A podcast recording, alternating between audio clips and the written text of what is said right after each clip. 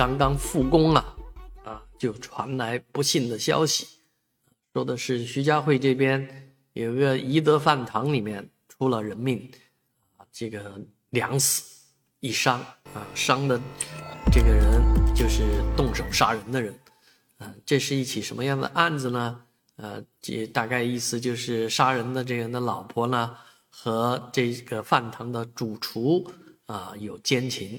啊，于是呢，这个人与他们理论之一怒之下呢，将二人通通杀死，啊，自己也想自杀啊，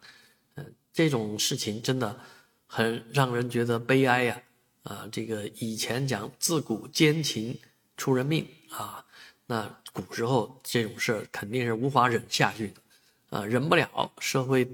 观念啊各方面都不能够接受这个东西，啊，但是现代呢？其实，呃，类似的案子是越来越少。当然，呃，还是有这个，呃，叫什么呢？蓝眼激情啊，没有，在这种情况下，真的就是一个，呃，情绪的问题啊。你的情绪如何发泄啊？为什么要剥夺人家的生命来发泄自己的不满呢？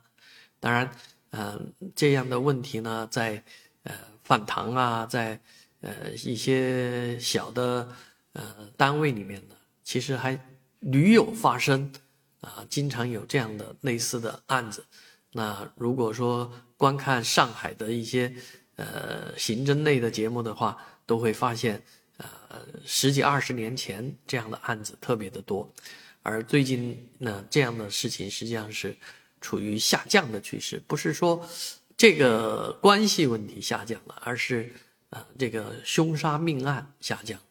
啊，没有必要，真的啊，这个事情，嗯，您怎么看？欢迎在我们视频下方留留言。